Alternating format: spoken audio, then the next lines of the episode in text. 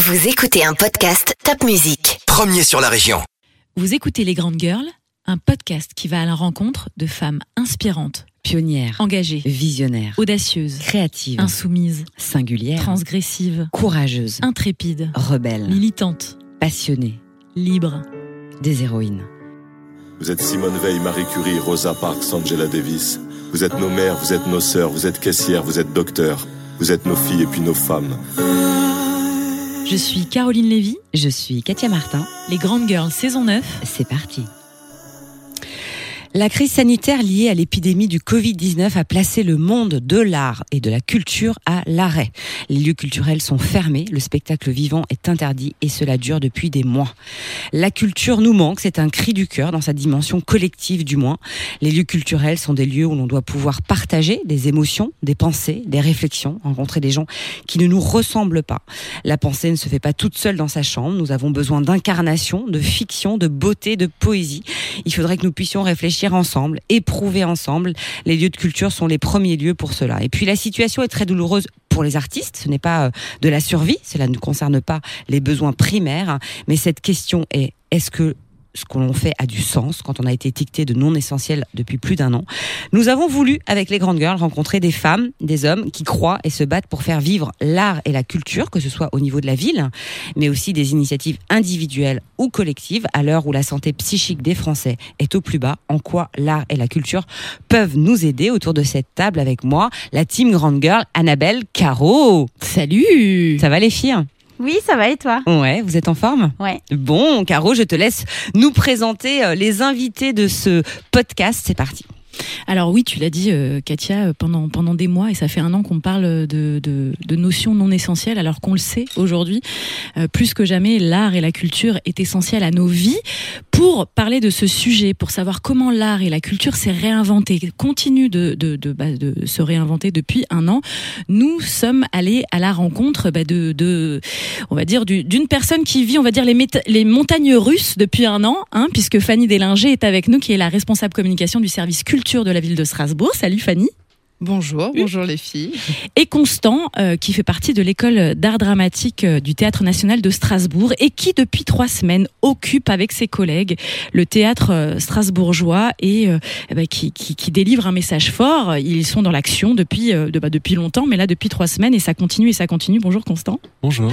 Et Annabelle, évidemment, tu viens, tu ponctues, tu nous fais sourire. Le parallèle avec le digital. Évidemment, parce que, est-ce qu'on peut pas commencer par ça? Est-ce qu'on pourrait pas dire que sans le digital et la puissance du digital, l'art pendant toute cette crise aurait connu encore plus de difficultés. Est-ce qu'on peut pas dire ça? Je trouve que c'est assez compliqué quand même de parler de ça en fait dans ces termes-là, parce que il y a de l'art, et je vais penser au théâtre notamment, qui ne se vit pas de façon digitalisée, et même si on filme un spectacle, c'est absolument jamais le regarder comme si on était au théâtre. On ressent pas les émotions des autres à côté de nous, on ressent pas la scène, rien que la voix, c'est pas du tout un micro, c'est pas enregistré, enfin voilà. Et je pense que peut-être Constance sera d'accord avec moi sur ce point. Mais même si on repart, je fais juste un parallèle, ce petit point historique quand même, ça date des Grecs. C'est-à-dire qu'en fait, les théâtres étaient un endroit où la société se représentait et s'interrogeait sur elle-même. Et comme je le disais en préambule, c'était des lieux où on a plus d'opportunité de voir des gens qui ne nous ressemblent pas, de classes sociales différentes, d'univers différents, de gens différents. On n'a plus ça. Oui. En effet. Constant. Oui, alors effectivement, la question du digital, elle est extrêmement importante pour nous aujourd'hui, parce que c'est justement dit, en fait, le théâtre ne peut pas être la même chose au digital qu'il l'est quand on est dans la salle. Et ça, c'est pour nous, c'est très très dur, parce que ça fait disparaître beaucoup de facettes de nos métiers. Que ce soit le métier des acteurs, celui des costumiers, des scénographes, des éclairagistes, ce n'est pas du tout la même chose de travailler pour une captation que pour une production en direct, en live, quoi, dans la salle. Et quant à la fonction du théâtre, de représenter des choses qu'on ne voit pas dans notre vie, ça c'est une grande question actuellement. Qui est beaucoup remise sur le tapis par des institutions et par des gens qui sont hors de l'institution concernant ce que le théâtre doit montrer. Est-ce qu'il doit montrer une fiction? Est-ce qu'il doit montrer la vie réelle? Est-ce qu'il doit montrer les gens qu'on croise tous les jours ou non? Et là-dessus, j'ai pas de réponse, mais ce qu'on sait, c'est que ça nous fait éprouver des choses, en tous les cas. Ça nous sort de notre quotidien et ça nous fait éprouver des choses et réfléchir et penser et donc évoluer. Exactement. Pour moi, mon point de vue, c'est que le théâtre, c'est ouvrir l'espace du rêve. Et ça, c'est ce qui nous manque cruellement en ce moment. Exactement.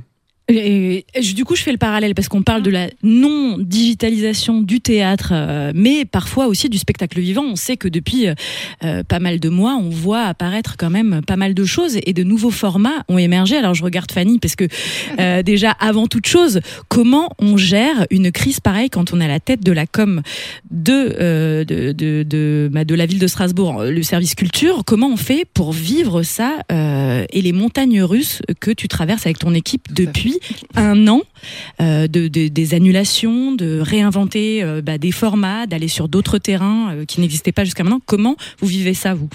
Alors effectivement, un an après le début de la crise, on a effectivement un peu de recul et des réflexions de fond qui doivent être menées. Effectivement, nous, on était beaucoup plus dans l'urgence de la situation quand, effectivement, en mars dernier, d'un coup, tout a été fermé. Le numérique, le digital a été une solution effectivement numéro un, puisque on l'a même subi, parce qu'en fait on s'est rendu compte, et vous l'avez tous vécu j'imagine, toutes ces données, toutes ces énergies créatrices, tout ce qui a été d'un coup à profusion diffusé sur les réseaux sociaux, sur les sites internet, sous diverses formes, vidéos, podcasts, etc. En particulier aussi pour les enfants, parce que on se rappelle quand même que nous avons eu les enfants à la maison pendant quelques mois. Donc la culture, nous c'était un peu ce combat qu'on a mené, c'était déjà servir d'agrégateur de contenu, donc avec Annabelle d'ailleurs, et on a créé un hashtag qui était Strasculture chez vous, en même temps en parallèle avec le Strasbourg chez vous. Et l'objectif de ce hashtag était vraiment de recenser, de courir après tout ce qui se faisait, toutes les initiatives culturelles. Elles étaient nombreuses, qu'elles ce soit des institutions de la ville ou tous les acteurs culturels associatifs. Donc on s'est d'abord attaché à faire ça. On a créé aussi un blog pour les enfants pour permettre aux familles, aux travailleurs sociaux aussi, de pouvoir avoir à leur disposition un certain nombre de contenus. Et puis après, les choses ont commencé aussi à s'organiser de manière à la sortie du premier confinement, de pouvoir aussi... finalement, l'espace public restait un des seuls endroits qu'on pouvait occuper. Donc, je ne sais pas si vous avez... on a vu Place du Château, là. Suivi, mais même avant, on a eu pas mal de commandes aussi pour investir les parcs. Donc, alors effectivement, ça ne répond pas à tout, mais on a quand même organisé 250 spectacles et représentations dans les parcs en été. Qui ont été uniquement vraiment servis en physique, puisque les représentations ont eu le droit d'avoir lieu. Et puis en revanche, c'est encore un soutien au monde culturel qu'on a initié en décembre, d'organiser des captations. Donc ça, c'est plutôt le côté numérique qui va, puisqu'en plein hiver, l'espace public, c'est un peu compliqué. Puis on n'avait plus le droit d'ailleurs, je crois. Moi, j'arrive plus à suivre en fait les jauges. Mais c'est en ça que je parle de montagne russe, c'est-à-dire qu'en fait, on est tous tributaires, nous en tant que consommateurs de culture, mais vous qui êtes d'ailleurs à l'heure où nous enregistrons, on ne sait pas ce qui va se passer ce week-end. Surtout qu'on ne sait pas quelle date on est finalement dans notre podcast, mais c'est vrai que quand on sait, en fait c'est ce que je disais, c'est-à-dire qu'on est tout le temps tributaire des mesures gouvernementales qui disent tout et son contraire d'un jour à l'autre, et du coup ce qui était vrai hier n'est plus forcément vrai demain, et ça il faut pouvoir jongler avec. Oui, tout à fait. En attendant, c'est dramatique pour la plupart des lieux culturels, sauf les médiathèques qui restent ouvertes. Ça, je tiens à le dire, parce qu'il y en a beaucoup qui ne le savent pas. Mais effectivement, la situation est dramatique. Après, la solution de l'espace public, on est limité à 6 personnes. C'est vrai qu'on ne va pas bien loin. Donc, on a misé sur les captations et la diffusion avec un festival Strasculture Live qui avait... on a enregistré plus de 80 concerts et spectacles complètement pluridisciplinaires, vraiment de la danse, du théâtre, du jeune public, etc., qui ont été diffusés effectivement, encore une fois, même moi, je fais l'effort de mettre un concert en fond avec mon apéro. J'ai mis les enfants devant les spectacles pour les jeunes publics. Donc, effectivement, on a fait travailler quand même la scénographie. On avait des formes vraiment très complètes. Mais ça n'a rien à voir, quoi. C'est sûr, ça n'a rien à voir. La danse, c'est pareil. Enfin, je veux dire, de regarder un spectacle de danse sur un écran ou en vrai. Mais bon, voilà. C'est l'objectif, c'était aussi de faire travailler tous ces artistes locaux et toutes ces compagnies locales. Oui, et puis en faisant ça, vous soutenez quand même la profession d'une certaine manière. C'est-à-dire que c'est. Alors, je regarde Constant. Oui. Tu veux réagir ? Oui. Alors, en fait, c'est vrai que c'est un soutien et que c'était un palliatif important à mettre en place. Je pense que il n'y a pas de problème sur ce qui a été fait. La crainte du spectacle vivant, c'est plutôt que ça devienne une habitude et que qu'on nous rétorque à nos demandes le fait qu'on peut capter, on peut filmer, on peut enregistrer. Or, ça n'est ni notre travail, ni notre but, ni notre envie. Et ce n'est pas ce à quoi on veut s'habituer, ni nous, ni le public, je crois. Mais la preuve, c'est que... J'en suis convaincue, vraiment, qu'on n'en arrivera pas là. Après, moi, là où je suis contente quand même, dans toute cette crise... Mais vous avez quand même fait un travail extraordinaire au niveau de la ville, donc... c'est pas tellement ça, hein. C'est plutôt... je pense qu'on a gagné plusieurs années dans l'utilisation du numérique et du digital. On le voit, que ce soit autour de nous, forcément on a tous dû apprendre à quelqu'un à utiliser un Zoom, mais c'est vraiment dans les formes d'utilisation des réseaux sociaux. J'ai encore vu là une représentation du Maillon à travers une story Instagram, je sais plus comment s'appelle ce spectacle. Le numérique va venir, je pense, aussi servir votre métier, va servir en termes de communication peut-être avant, de faire des teasings, d'utiliser les réseaux sociaux et le numérique de manière à servir le spectacle vivant physique. Je pense qu'il ne faut pas avoir peur que l'un remplace l'autre. Au contraire, on voit qu'il y a eu plein d'innovations et plein de nouvelles formes autour du numérique, mais qui doivent servir effectivement, j'en suis convaincue, la reprise du monde culturel en physique, quoi. Est-ce que, Annabelle, toi qui as l'habitude de travailler avec les collectivités, est-ce que tu dresses le même diagnostic, on va dire ? Est-ce que tu as l'impression qu'il y a eu un bond quand même qui était nécessaire, enfin que la situation a fait que ça avance beaucoup plus vite ? Alors oui, il y a clairement eu un bond. Pour moi, c'était aussi nécessaire parce que ça a quand même permis de faire évoluer certaines choses.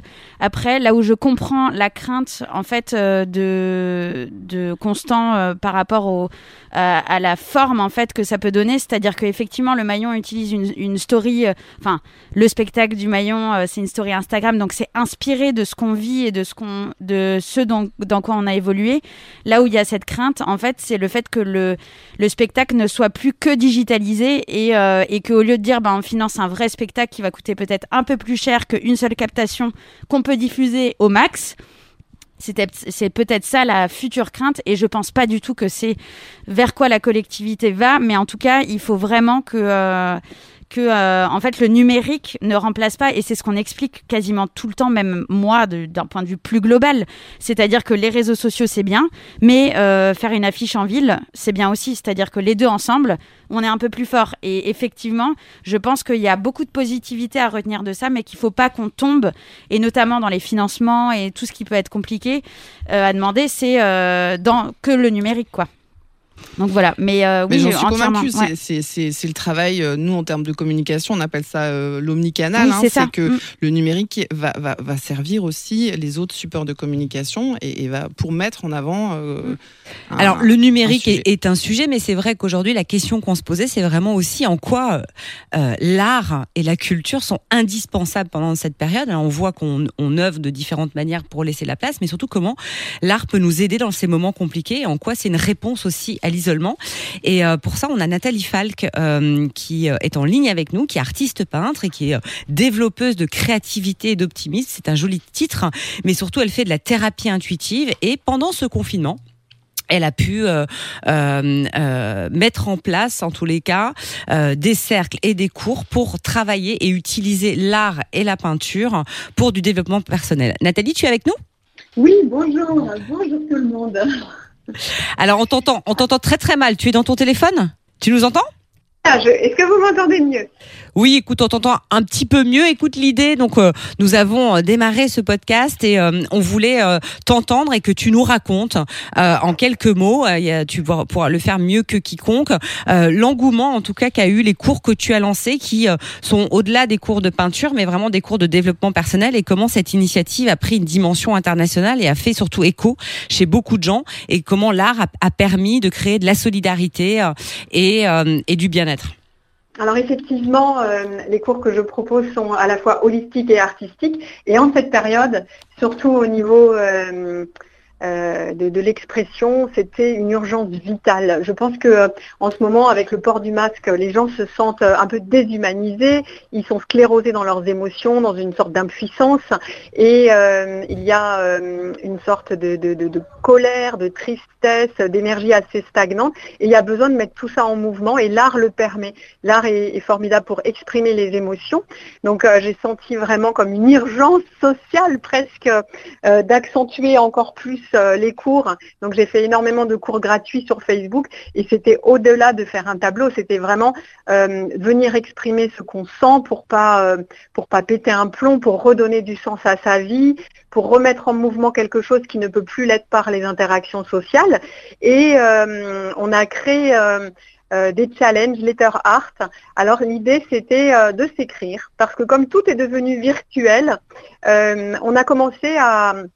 Les élèves virtuels, qui ont été des milliers à venir rejoindre l'aventure, ont commencé à s'écrire, à s'envoyer des dessins, à s'envoyer des citations, des lettres de soutien, et puis mais des centaines et des centaines. Et on a fait plusieurs challenges. Après, on a écrit à des gens qu'on ne connaissait pas, c'est-à-dire qu'on devait donner le nom d'un inconnu et qui se sentaient isolés, peut-être une personne dans une maison de retraite, ou un enfant hospitalisé, ou un centre par exemple de pédiatrie. Et les gens se sont mis à écrire, à envoyer des lettres. Alors c'était pas on reçoit des fleurs d'un inconnu, c'était on reçoit une lettre de soutien d'un inconnu, avec des dessins, les enveloppes décorées.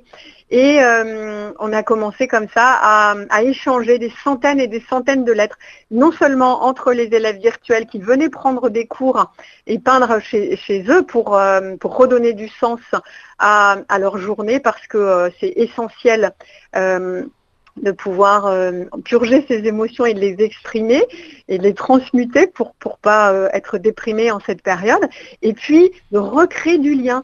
C'est-à-dire qu'au-delà du virtuel, moi, ça fait 21 ans que j'ai une école de peinture avec des élèves en présentiel, et ce confinement a créé une solidarité, une chaîne humaine jamais vue en présentiel. Plus on a déshumanisé les gens, plus il y a quelque chose d'humain qui est arrivé, et les gens se sont mis à vraiment s'écrire énormément, des vraies lettres, de s'envoyer des dessins, de s'envoyer des citations pour soutenir. Si quelqu'un avait un coup de mou, tout de suite il recevait une cinquantaine de lettres. Enfin, c'était incroyable, cette chaîne humaine. Moi-même à l'atelier, des gens que je ne connais pas, qui ont juste vu mes vidéos sur Facebook, j'ai reçu des centaines et des centaines de lettres et de dessins d'adultes, c'est ça qui est incroyable. Mais ce que tu dis aussi, c'est que cette chaîne humaine et tout ça, ce qui s'est créé autour de l'art, a eu sa place parce que c'était comme un cri du cœur, et que parce que c'était, ça a vraiment permis, comme tu l'as dit très justement aussi, d'être dans de la solidarité, de s'exprimer. Peut-être qu'il n'y aurait pas eu cette chose magique que tu viens de nous raconter dans une autre période et dans un autre contexte. Alors je pense que la perte de sens que l'on a en ayant moins accès aux interactions sociales et à son mode de vie habituel a fait qu'on cherche du sens ailleurs. Et plus il y a eu d'inertie à l'extérieur, plus les gens se sont mis à bouger à l'intérieur. Et puis les gens qui n'ont pas l'habitude de faire un chemin personnel, eh ben, il a fallu accompagner ça. Et peindre, et ben, c'est venir exprimer ses émotions. Et les émotions, c'est quoi ? C'est nous qui sommes en mouvement. Et ben moi, on va dire que j'étais la sage-femme de l'âme. Donc en donnant des cours de peinture, et surtout holistique, sur la conscience, sur qu'est-ce que tu sens, accueille-le.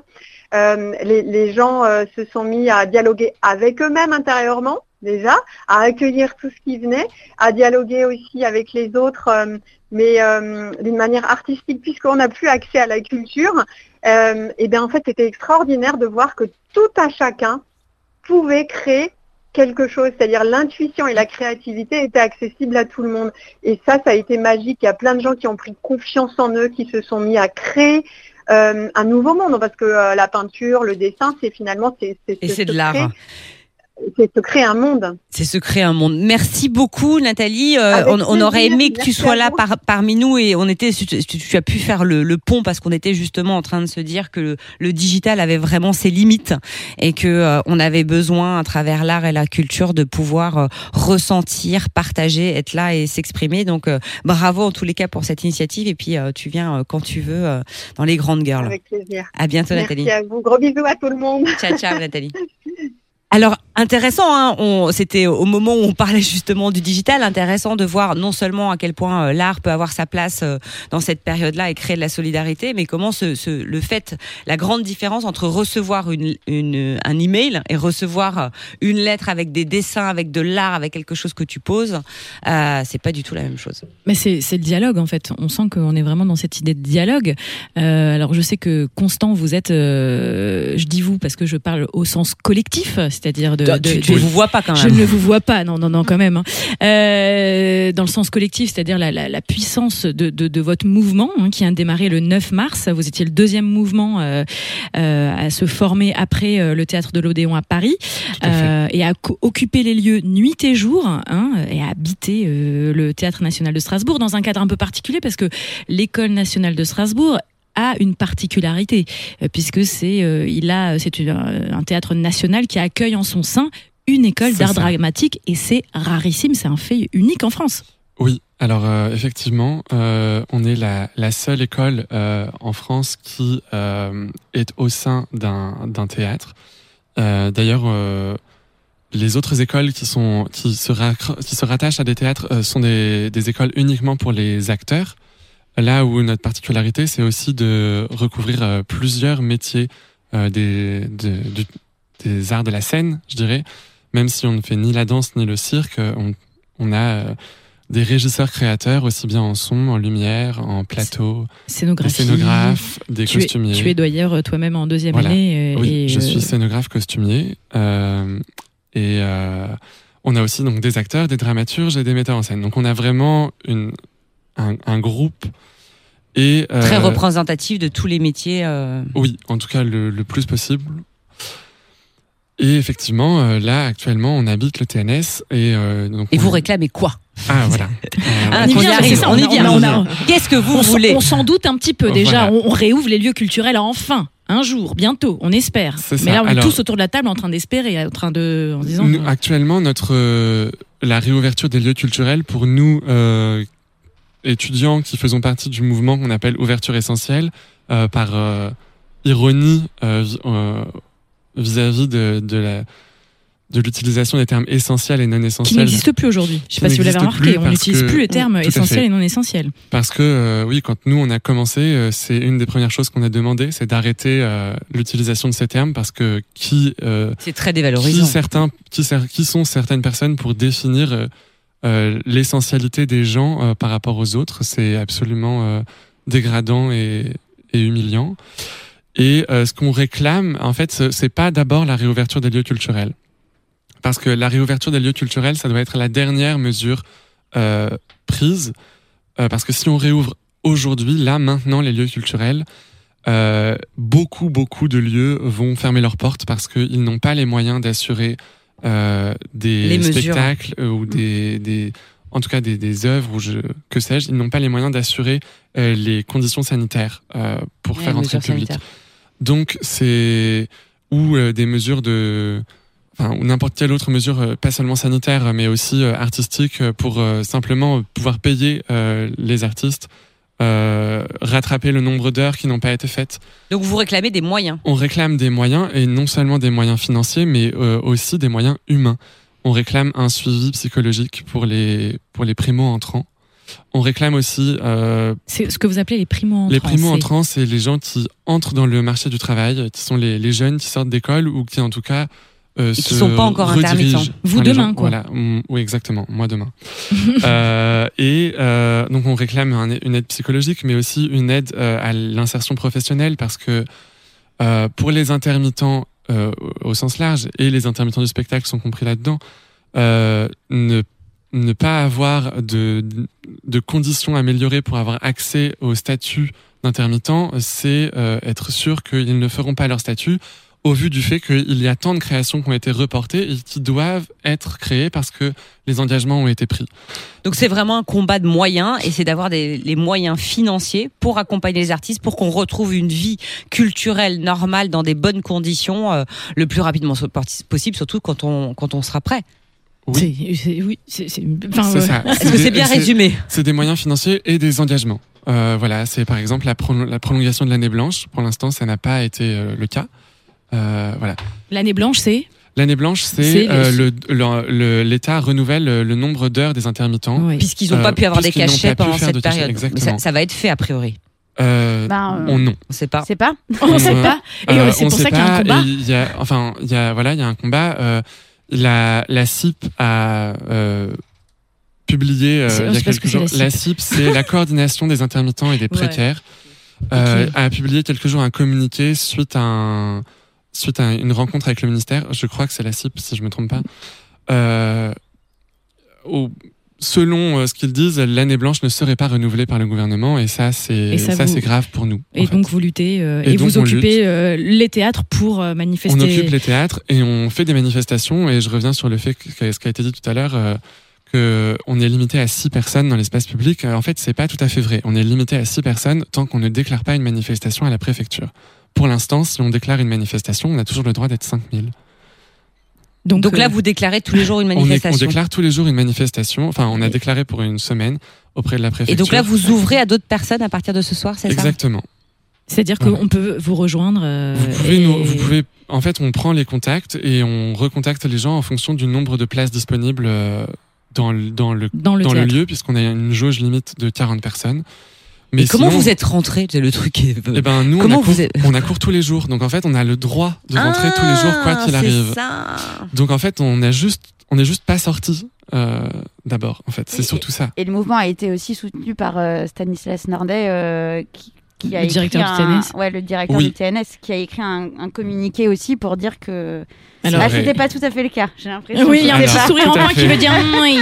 Il y a eu un communiqué à peu près une semaine et demie après le début de l'habitation du TNS. Donc c'est quand même, c'est-à-dire que Stanislas Nordey nous a soutenus en ne s'opposant pas à nous. Oui. Et ça, c'est important parce que c'est des nuances politiques. Faut pas oublier que les directeurs des centres nationaux et des théâtres nationaux ont un pouvoir, ont une influence politique, ou en tout cas sont dans un jeu politique. Et donc, je pense que, selon mon avis, ça c'est très personnel, je parle pas au nom du mouvement là, je pense qu'il s'est à la fois protégé lui-même et il nous a protégés de la même manière. Après, nous ce qu'on fait, c'est qu'on organise des forums tous les jours à 13h. Exactement. De libre parole. Tout à fait. Sur le parvis du TNS. Et j'imagine qu'on peut tous inviter, bien sûr. Tout à fait. Vous pouvez venir participer, dire ce que vous avez sur le cœur. Et nous faire savoir comment vous pouvez nous aider, qu'est-ce qui vous manque à vous dans les milieux culturels, etc. Alors qu'est-ce qui manque aujourd'hui, Fanny, qu'est-ce qui manque ? Et du coup, la ville, qu'est-ce qu'elle prévoit aussi cet été, par exemple ? Comment est-ce que on a le droit de faire des festivals, mais assis, est-ce qu'il va y avoir J'avoue que franchement, je pense que je suis incapable de vous promettre quoi que ce soit, sauf que effectivement, il y a des choses dans les tuyaux. Et que la direction de la culture est fortement impliquée dans une sorte de programmation. Et après, quelle forme ça peut prendre, je peux pas encore le dire. On peut déjà dire en tout cas ce qui s'est passé sur des choses. Ouais, on est vraiment par exemple en cours là sur les rencontres de l'illustration. Moi, je prends les choses vraiment. J'allais dire parlons de ce qui se passe aujourd'hui, ce qui vient de se finir et ce qui est en cours. Ce qui est en cours, c'est des questions qu'on se pose tous les jours. Hein. Les rencontres de l'illustration, par exemple, c'est une organisation qui implique plusieurs établissements, donc la IR, les musées, les médiathèques, la BNU et l'association Centrale Vapeur, donc qui représente la jeune création. Donc là, on est plutôt dans le domaine des arts visuels et plus forcément dans le spectacle vivant. Donc, on réfléchit aussi à des formes différentes. Il y a un peu de spectacle vivant devant les médiathèques, tout à fait, d'ailleurs. Ça, exactement. En fait, c'est une forme de d'action culturelle, de programmation qui est repensée complètement. C'est-à-dire que, évidemment, le programme ne devait pas être celui-ci. Donc, chacun a repensé son programme pour mettre l'illustration au cœur de ses actions. Et les médiathèques ont effectivement travaillé avec une troupe qui s'appelle les Frères Crayon et qui était chargée de croquer. Silence au croc. Voilà, en tous les cas, la ville soutient la culture. Et là, et les budgets sont toujours là, sont les mêmes. Et même s'il faut se réinventer, ouais. Ils ont augmenté parce que parce que sur les formes, elles diffèrent, j'imagine. Après, moi, effectivement, je ne gère pas tout ça. Je suis aux manettes de la communication de la culture. Donc, j'essaie d'inventer aussi de nouvelles formes de communication. Là, en l'occurrence, pour les rencontres de l'illustration, le musée Tomi Ungerer a décidé d'accrocher une expo dédiée au dessin de presse et au dessin satirique. Donc, avec l'espoir que les musées devaient réouvrir, avec aussi la demande que la maire avait faite au ministre de la Culture à la ministre de la Culture pour devenir pilote, avait réclamé que Strasbourg soit pilote pour la réouverture des lieux culturels. Donc le musée a accroché son exposition qui malheureusement reste fermée. Alors elle sera visible jusqu'à fin juillet. Donc j'espère que d'ici là vous aurez la chance de pouvoir aller la découvrir. En attendant, on a fait 4 visites virtuelles, qu'on a lancées ce week-end. À la BNU. Et on a, à la BNU. À la chaufferie. À la BNU avec Centrale Vapeur, à la chaufferie avec les étudiants de l'AIR, puisque les jeunes diplômés de l'AIR, effectivement, n'avaient pas la chance de pouvoir exposer leurs travaux. On a l'exposition au musée Tomi Ungerer et aux médiathèques de Adria Fruitos, qui est le dessinateur de l'affiche. Voilà. Et puis, il y a exposition à ciel ouvert quand même. Sur la place du Château, pas place du Château, derrière le Palais Rohan, avec Centrale Vapeur. Les éditions 2024. C'est des formes d'exposition dans l'espace public qui ont été, ce que je disais, réinventées. C'est là où on disait la culture se réinvente, et ce que je trouve intéressant, c'est qu'il n'y a pas que le numérique, mais il y a aussi justement comment on peut faire. Centrale Vapeur a effectivement un parcours d'affiches sur les quais des Bateliers, sur la terrasse des Rohan, mais ils ont aussi investi une chaîne sur Twitch. Alors voilà, c'est des outils numériques qu'ils ne maîtrisaient pas forcément, mais pour aussi avoir le dialogue, le débat autour de l'illustration. Donc voilà, ça c'est des choses qui ont lieu en ce moment. On a plein de projets encore dans les tuyaux. Tout le monde y contribue. Les médiathèques, par exemple, avaient fait un festival qui s'appelle Enfantine, qui était fin du mois dernier, et qui a réinventé aussi sa programmation avec des lectures de contes par téléphone. On pouvait s'inscrire. C'est un événement qui a toujours beaucoup de succès, et même s'ils sont ouverts, du coup, ils ne pouvaient pas accueillir beaucoup de monde. Mais voilà, c'est aussi une forme d'action qui se réinvente. Le format audio, notamment, avec le festival actuel qui a développé au TAPS, qui a développé. Et quand tu parles de réinventer dans la communication. Ah, pardon, Caro. Non, mais je nomme. Non, mais je trouvais ça intéressant, et je m'adresse surtout à Annabelle. Quand on parle de réinventer la communication aujourd'hui, comment via le digital on communique et on œuvre sur la culture et même sur ce qui se passe? Je pense qu'il y a eu, et c'est les différentes communications sur lesquelles on a travaillé avec Fanny. Strass Culture chez vous, Strass Culture chez vous, c'était de ramener la culture dans la maison quand on était confinés. Et après, il y a eu le festival Strass Culture qui était pendant la période de Noël, où finalement toutes les activités qui étaient censées avoir lieu, les spectacles auxquels on participe habituellement, notamment sur du jeune public, il a fallu justement les diffuser en vidéo. Et donc il y a eu un vrai travail en fait de travailler pas seulement juste sur une seule page Facebook, mais de travailler en partenariat avec d'autres. C'est aussi mutualiser en fait finalement les supports du digital, et pas juste se dire j'ai fait un post Facebook, très bien, salut, et puis c'est terminé. Et donc il y avait et c'est là où Twitch se réinvente. Ouais, justement, je voudrais appuyer cette cet effet aussi collaboration des médias, parce que on a eu le soutien des DNA, le soutien d'Alsace 20, le soutien d'Arte, même Arte Concert. On a 7 concerts qui ont été sélectionnés par Arte. Donc effectivement, ça va au-delà du numérique. C'est des formes de partenariat et de. On est sur une forme qui n'est pas physique, je l'admets, et on essaye de combler ce manque-là. Je sais qu'on n'y parviendra pas, mais au moins, l'idée, c'est vraiment de soutenir les artistes, de soutenir les compagnies, et c'est vraiment notre objectif au quotidien. Et même au niveau des musées, vous avez été quand même très innovant. Enfin, vous avez fait des visites virtuelles, vous avez fait des formats en tête-à-tête avec une œuvre.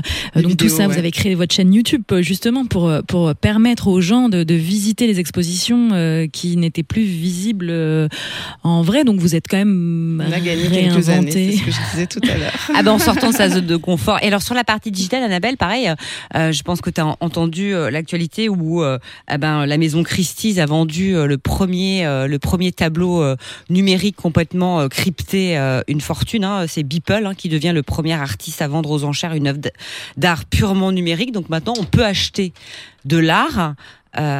Mais c'est pas concret, c'est juste des données, et on peut acheter des images, des choses qui ont été créées, qu'on voit partout, mais se dire c'est moi qui détiens la source en fait. Bah ouais, après je pense que ça va être surtout compliqué avec les droits en fait après de diffusion de ces mêmes images, mais pour moi ça c'est plus un investissement financier que de la diffusion de l'art en lui-même. C'est une révolution aussi quand même dans l'art. Oui, ouais, mais je veux dire, pour avoir travaillé avec les musées sur la diffusion, typiquement les musées, il y a une chose qui est très compliquée, c'est l'ADAGP, qui est les droits des photos qu'on diffuse sur Internet et ailleurs, hein, dans des ça peut être des magazines, etc. Mais par exemple, diffuser une œuvre du musée d'art moderne sur Instagram, il faut payer derrière des droits. Et par exemple, typiquement un Picasso, c'est compliqué. C'est-à-dire que les droits coûtent très cher, même pour faire un post Instagram. Et donc, si on arrive là-dedans, moi je trouve que justement, c'est plus ouvrir l'art, c'est justement le renfermer et ne plus que le diffuser sur Internet et d'avoir des données qui sont... Et pour moi, l'art et doit rester très ouvert et c'est pour ça que la diffusion sur les réseaux sociaux et sur le digital de manière générale est importante, mais qu'on peut pas l'enfermer seulement là-dedans, et que par exemple typiquement ce qu'ils font au TNS à 13h, les forums de parole, si on pouvait le diffuser en même temps sur les réseaux sociaux et avoir un live des gens qui réagissent en direct, là il y aurait de la positivité, mais simplement juste d'en faire un live et de pas pouvoir aller devant le TNS et en parler, et c'est pas tout à fait pareil, et c'est en fait on est souvent face à personne en fait en termes de public, et l'échange doit toujours être extrêmement important, et finalement c'est pour ça que on sera jamais que numérique dans la vie, même si un jour on devient des... on pourra je pas juste... Je crois que t'allais dire, même si un jour on devient des robots. C'est un peu ce que j'ai en tête, je me dis c'est un peu pousser le truc, mais l'art c'est quelque chose d'extrêmement vivant, et même un tableau, même si on le voit là dans une vidéo du musée, moi là en fait quand on parlait, je me disais mais c'est pas possible, j'ai tellement envie de voir une toile en vrai, de voir tu vois le côté un peu plus rugueux, l'odeur, parce qu'il y a souvent des odeurs, les reliefs, ça, ressentir la matière. Et ça c'est un peu dans tous les arts en tout cas que ça nous manque. Après Mais dans la visite virtuelle du musée Tomi Ungerer, on n'a pas eu le droit de... Toute une pièce n'a pas été filmée parce qu'on n'a pas les droits des œuvres. Oui. Elles ne seront ouvertes elles ne seront autorisées que si les musées réouvrent au public. Donc, ce qui est intéressant, c'est que ce que vous verrez dans la visite virtuelle, il y aura du plus et vous pourrez revenir après avoir vu en ligne...